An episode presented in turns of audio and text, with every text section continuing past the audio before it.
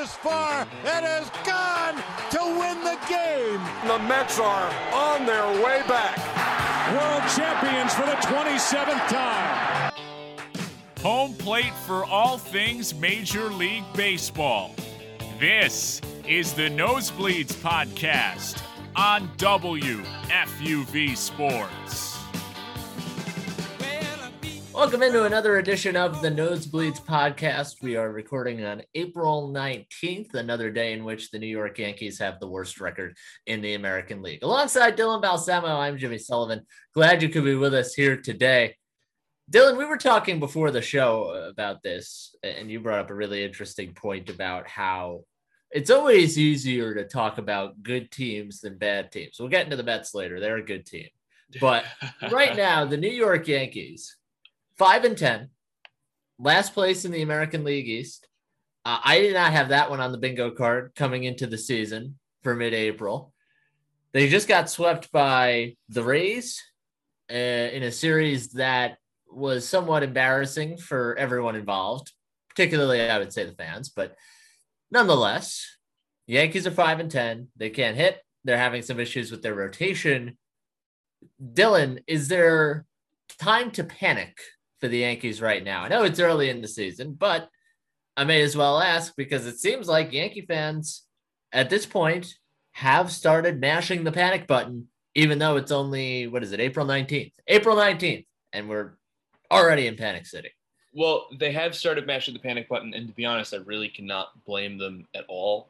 Because uh, what's the crazy thing about it is that, like, uh, through odd scheduling occurrences, I've ended up on the last like three or four episodes of this podcast and every time we seem to be having the conversation of um, it, this is the Yankees league. Not only is this the Yankees division to win, this is the Yankees league to win. To see them in last place in the American League in about two and a half weeks into the season, as we are right now, is is incredibly disheartening. Uh, is is it, it's it's the it's the exact opposite of what was supposed to happen to this point. And to be honest, I think most teams, specifically uh, baseball fan bases, uh, don't panic early enough when honestly the team should um, because 162 games goes by a lot faster than we all think it does. Uh, and, and, you and i know that well. But um, i can't blame the yank the i can't blame fans for wanting to hit the panic button and i hope the yankees feel the same way. Yeah and that makes sense. And, and i think you know people talk about aaron boone right and and you watch these post game press conferences and it's all oh, we have to be better we have to do this we have to do that. Well at some point start doing it.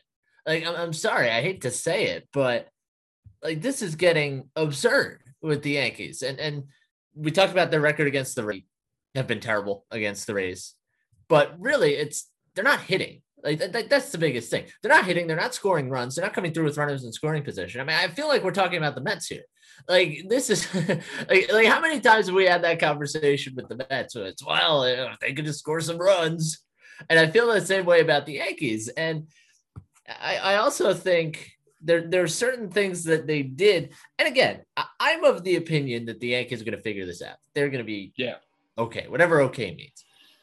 But you know, you went out in the offseason, you blew $11 million on Corey Kluber. Jameson Taillon's your number two star. I mean, nothing against him, but you know, is he a number two type? I like him. I thought it was a good pickup, but for what they're asking him to do, I don't know. And then, you know, you've got you've got a bullpen that's been good at times, but it's kind of patchwork right now. And you've got a, a lineup that you've sunk a lot of money into that again just not hitting and and and perhaps more alarmingly is healthy you know, this is not we're we're not talking about you know random people all over the diamond. Like, yeah, Luke Voit is out, but for the most part, this is a pretty healthy Yankee team, and it, it's it's a little concerning to me from that point of view. Do I think they're gonna be fine? Yeah, I think they'll they'll figure it out. They will be in first place by the end of the season. I really believe that. But I also think that there needs to be some self-reflecting that goes on where the Yankees look at what they did in the offseason and go, is this enough? And, and it might be enough to win the American League at the end of the day. But I mean, there's at least two teams in the National League that I know I'd take over the Yankees, and they just played in California this weekend. There might even be more that are better than the Yankees over in the National League because the National League's stacked. Yeah. I mean, it's it's it's frustrating. I don't root for this team, and I'm frustrated. like, I hope I hope Yeah. people understand that. So it's it's it's hard to watch. Yeah, to be honest, I can think of I can definitely think of a third team in the National League. I take I take an end of the season Atlanta Braves team over the Yankees as well. Um, but also, the, the thing about you bring up Taillon, and yeah, I agree. He's a good pickup for a, a, a he's a good addition to a what's supposed to be a good team. But that doesn't mean he's a number two starter. He was an addition to a rotation that needed a fourth or fifth pitcher. Uh, to be honest, I think Yankee fans at the beginning of the season there was talk about is there going to need to be another piece by the end of July, the beginning of August. And the, the consensus, at least before the season started, was no. That, why would you give up anything when this is such a talented team? But you know, I think that's I think it's a little. Uh, I I think it's a little arrogant to be honest with you, because that rotation needs one, maybe two more guys to really be as stacked as they want to be. But but here's the thing about the Yankees, and and you alluded to this a little bit. All due respect to the Mets teams of the last ten years or so, but when we would talk about their struggles, we could at least say this is not the end point yet. This is not the this is not supposed to be the climax of their success. They're not hitting with runners in scoring position. The bullpen's struggling. The starting rotation's struggling. Third base is an issue. But these were all things that we know were eventually going to be solved. We, you know, you wait for guys coming up from the minors. You wait to have the kind of money. But the Yankees have all of those pieces going right now, and it's not working. So when Aaron Boone says, "Yeah, we just got to do that," okay, what's your plan to make that happen, guy? What what are you doing? So it's it, it it's incredibly frustrating. Um, and and I I agree with you that they're going to be just fine. I think they're going to win the American League East. Um, the Rays are going to give them trouble. The the Rays have given the Yankees trouble for like five, six, seven years now, uh, just on the regular. But they're gonna they're gonna win the East. They're going to be just fine. But if if they don't figure out why they're struggling right now, I can see this being a problem farther down along the line. If you get what I'm saying. One hundred percent. And and I'll also say this just to finish on the Yankees. I don't know if you saw any of the the Yankees Rays game yesterday. I kind of had to. I, I had work, and you know they make me watch the Yankees, and, and their defense is terrible. They they they had a misplay in center field. They they had a sac fly, and this is like this is not you know super complicated. This is like you know seventh eighth grade like you know Babe Ruth League baseball stuff, where it, it was first and third. I think it was like the fourth inning, and, and Clint Frazier got a deep fly ball. And so the guy on third tag scored, and Frazier threw it just to nowhere. He, it was like kind of near second base, but it was it was also sort of near the pitcher's mound. So the so the guy on first took second because I don't know where that throw is going. I I mean, it's that to me goes back to coaching and managing and, and look like it's basic stuff that they're getting wrong. Like the defense is horrible. Eh, They're just playing a really, really hard to watch brand of baseball right, right now. Like, I, I think people look at the record and they think, "Ooh, that's bad." But if you watch this team play, they play. They're they're they've been awful. Like this is this is not. I mean, it, it's not like oh well, if you catch a break here and there, you could be a little bit better off. They have been terrible, and they were really terrible this weekend. And I couldn't believe when I was watching this how bad it was.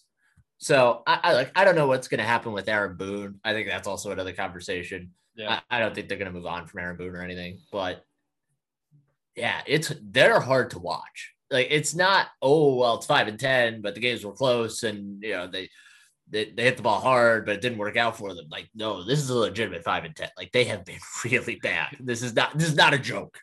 Yeah, I would argue they might have been playing worse than five and ten at this point. Uh, the, the five wins have just been a, a couple of them gratuitous, if you will. But but here's the thing about getting the rudimentary things wrong when you have a roster that has the talent of Aaron Judge and Giancarlo Stanton and and Gerrit Cole and you name it. Um, you know, you can be as great of a singer as you want. If you don't know the song, how do you expect to sing the song? You, know what I mean? Oh, I know exactly what you mean. Believe me. you you can have believe me i don't know any song but if you can you can have all the talent you want but if if, if those are the things you're getting wrong you're never to win you're never going to win 80 games, let alone a team that's supposed to win like 100 games. Yeah, it's confounding to say the least. I mean, at some point they will out hit their defense, but that didn't happen this weekend. So, anyways, uh, let's move on. I want to talk about a good team. So let's talk about the New York Mets. Uh, seven and four, first place in the National League East. They just won two out of three in Colorado. Uh, a really, really good looking weekend for them. They came back. Uh, they played a doubleheader on Saturday because, of course, they did. That's the way the early season is gone. They won the first game. Francisco Lindor got a game-winning hit. Uh, game on Sunday, they they win on a caught stealing to end the game. First Mets game to end that way since 2009. Uh, perhaps more unfathomable that a Mets catcher made the throw down to second base to end it. Incredible. But nonetheless, I, I, think the story for the Mets here, Dylan's been the pitching. Jacob DeGrom, sub one ERA. Marcus Stroman, sub one ERA. Stroman was awesome on Sunday, eight innings, a one run ball. And this is a team that, keep in mind, Carlos Carrasco, no Syndergaard, not in this rotation right now, should be back later in the season. On the one hand, it isn't sustainable, but Dylan, Mets have reinforcements coming, and I think they ought to feel really good about the way their pitching has looked so far. Even though it's only 11 games into the season, I think you can't ask for much more than what you've gotten out of the Mets rotation so far. You know, it's it's one thing to be good. Uh, it's it's one thing to have good uh, production from your starters, whether it be Degrom just just being himself, quite frankly, and Marcus Stroman really hitting a stride, and uh, and you know you got guys like David Peterson throwing wonderful starts just kind of out of nowhere quite frankly. Um, it's it's great to have that, but to have that with the kind of cushion that the Mets seem to feel to have, the, the insurance of of Carrasco and Syndergaard somewhere down the line, uh, is is incredibly is is it gives you a sense of an enthusiasm more than anything. But it's it's just it's a good thing to feel. But like the thing about the Mets, especially right now, is uh, you know we've talked about their pitching for uh, for a very long time. We talked about their pitching since you and I were in middle school, quite frankly, James. But um, the, the thing about pitching for the Mets over a certain period of time has been, you know, you can have you can have five starters who the whole league fears, but uh, you do need that hitting. And when the pitching relies too much on just themselves and doesn't get the run support, the staff falls apart, as we've seen happen with the Mets, to the fact that that crazy five we have one and a half of them. We see one and a half of them right now in Queens. So that's uh, it's something you got to remember. But th- the fact that the Mets are also hitting right now and look to have a roster that can hit throughout a 162 game season, uh, they might have just hit that magic point. They may, and, and and also I think we need to consider. I mean, Brandon Nimmo's off to a great start this year. I think he's reached base in 24 straight or something consecutive games. I feel like they could do better. Like Francisco Lindor not off to a great start. Michael Conforto starting to come around. You know, Dom Smith and Pete Alonso have both been decent, but I, I think there I think the lineup has more to give. I, I don't know about you, but I think I think there's you know the, uh, Francisco Lindor was talking the other night after the doubleheader about how you know the offense really hasn't started clicking, and yet you look at the record and it's that they're seven and four because they haven't given up a lot of runs. So I think you feel really good about that if you're the Mets, quite yeah. frankly. And you know, you, you have a bullpen right now that frankly is a bit of an adventure because Seth Lugo isn't out there. And you know, they're they they had you saw the second game on Saturday, right? Okay, this oh, was yeah. like all time punt managing by Luis Rojas. He's going to you know Robert Gsellman and Jacob Barnes in one run game. So that that was throwing the game basically. I don't care what anybody says. No, I but nonetheless, nonetheless, I mean, you're sitting here. If you're a Mets fan, you're waking up this morning. You're first in the NL East. By the way, they, they've had like half their games postponed. That's yeah. also a big part of it. Also, you know, they, they're going to Chicago. There's snow in the forecast on Tuesday night because, of course, there is. And you know, they'll eventually, eventually, the weather will even out. I hope. People are. It's funny. People are talking about all these double headers that they have to play in June. They're gonna have the pitching for it. That's the the good thing about it is, you know, there's a chance that both uh, Carrasco and Syndergaard could be back by that time, and I think you feel fine about it if you're if you're the Mets, and you know, it, Yankee fans have been irrational this season, but Mets fans were rational too. Like the Yankee fans do not have a monopoly on ridiculousness no. here. And, and I, I remember people were calling for Luis Rojas's head after five games. Yeah. Five games. And now it's not, those people are quiet right now, now that the Mets have won five out of six. And I just think that's funny. Um, but I, I don't know why that could be. How does that happen? I don't know. But nonetheless, I, I think you feel really good about things right now. 100%. And I think it's worth noting, you know, you talked about the double headers they're going to have to play and the fact that they've only played half of their scheduled games at this point. Um, to to find success um, uh, over over a certain amount of games in baseball seems to be incredibly difficult when you're not playing every day. When you've only played every when the most you've played is two days in a row, three games in two days or whatever. Um, it's it's difficult to find a stride. But the Mets seem to have the momentum, at least at this point, very early in their season. Again, noted just 11 games they've played, um, where th- they can go a day without playing and they don't lose the momentum that they had, which is is odd. It's incredibly strange, uh, but it's it's a big part of this. And you're absolutely right that.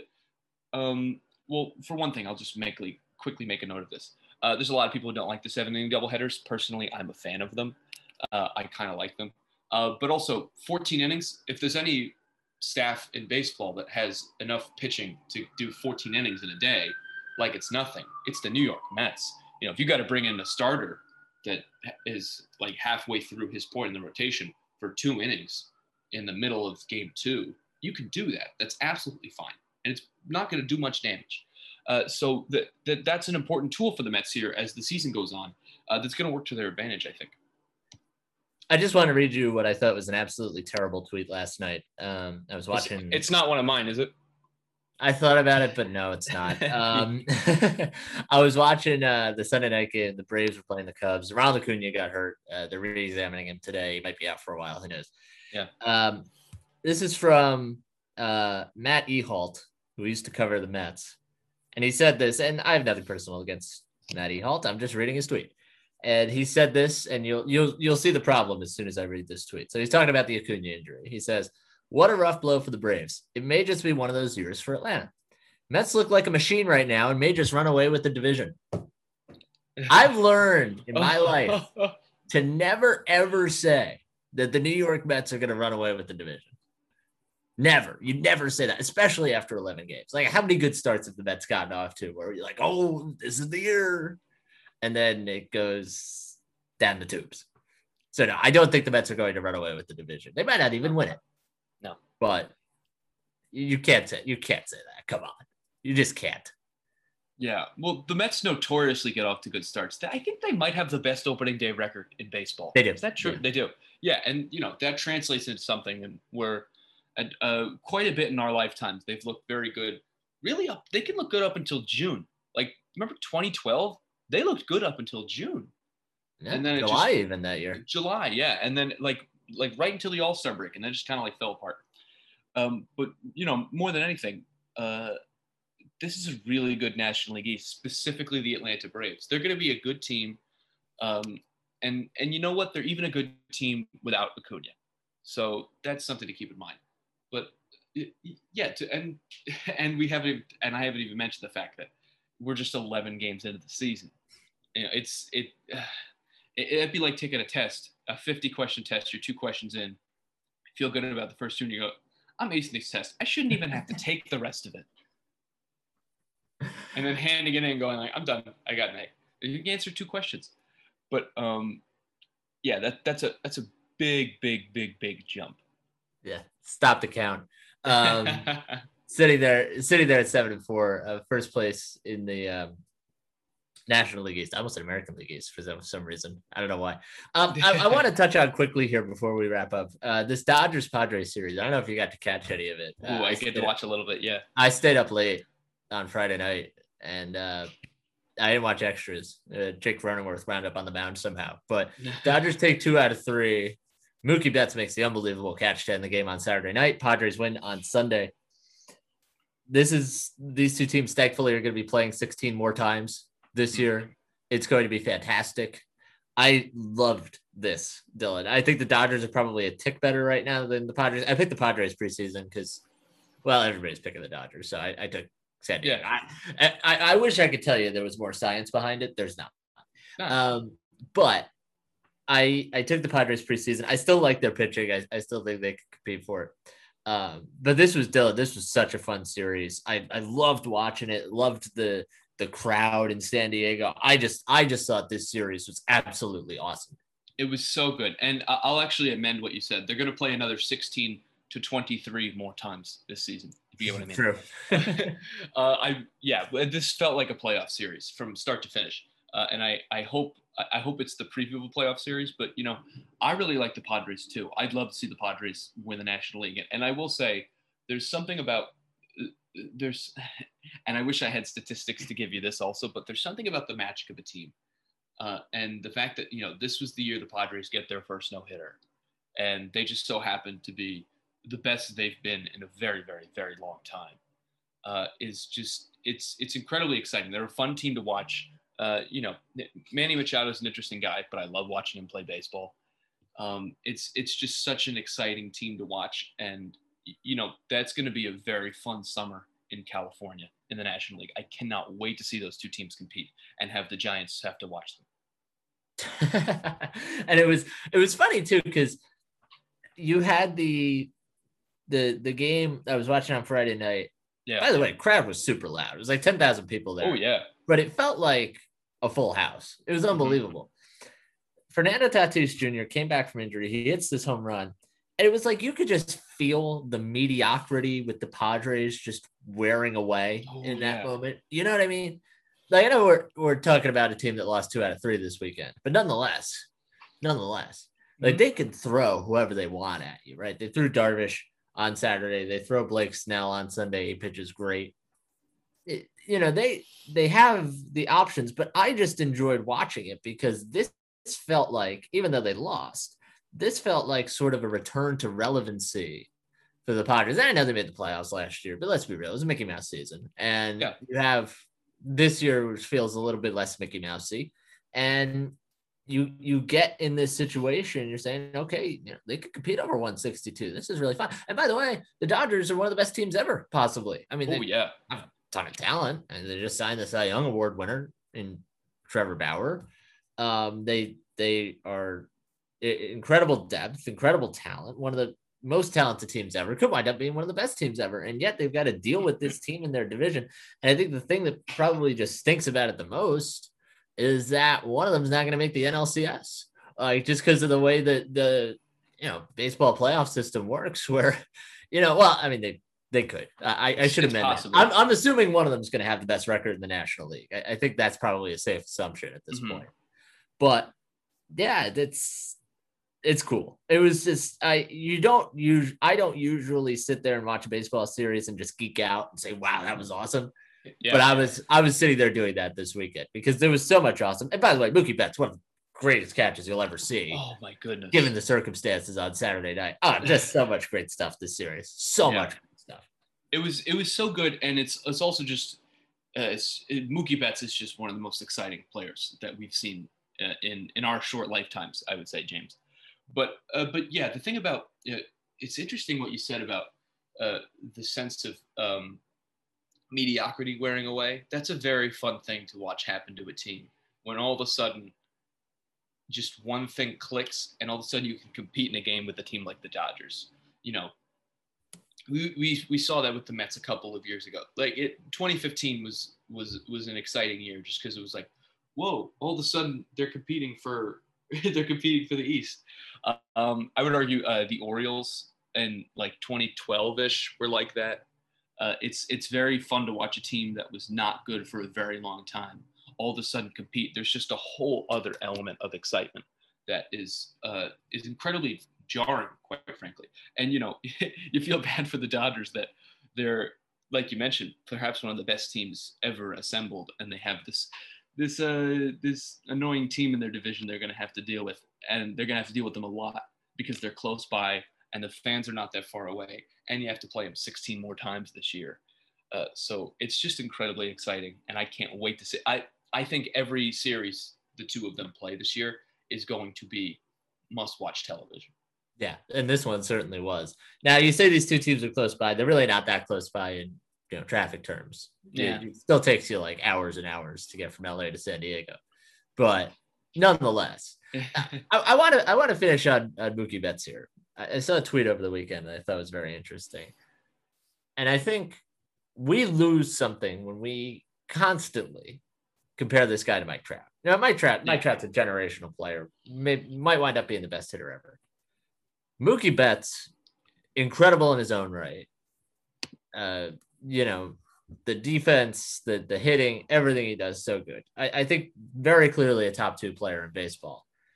And I think we sit here and we say, "Oh, is he better than this? Better than that?" Like, I, I don't love that because I think we're we're missing the point of just enjoying what he's able to do. Like like he makes one of the all time big time catches on Saturday night. Granted, a game in April, but nonetheless, given the circumstances, that play unbelievable. How many great defensive plays did he make in the NLCS and the World Series last year to help the Dodgers? Yeah. You know, they they might not win this series the, against the Braves without some of the plays he made. So I think you have to give that credit where it's due. And I also think that we're, we're sitting here, we're having just mind numbing conversations with him and Mike Trout. And, and for me, I just sit there and I say, you know what? These two guys are so great in their own right. Let's just sit here and make sure we're enjoying this properly without, you know, having to having to do the constant, you know, LeBron, Jordan, you know, who's better. Like that conversation is ridiculous. But it's just an example of what we're dealing with here. But I, I cannot say enough about Mookie Betts. Like this guy is unbelievable, franchise altering player, and we're seeing that here with the Dodgers, where he is just completely, completely changed for the better what they're um, sitting here doing, and and they're you know probably the favorites of the World Series again because they got him. But I will also say this: that catch he made Saturday night payroll flexibility made a lot of great plays for the Red Sox this weekend. So I think we need to be fair. I just think we need to be fair.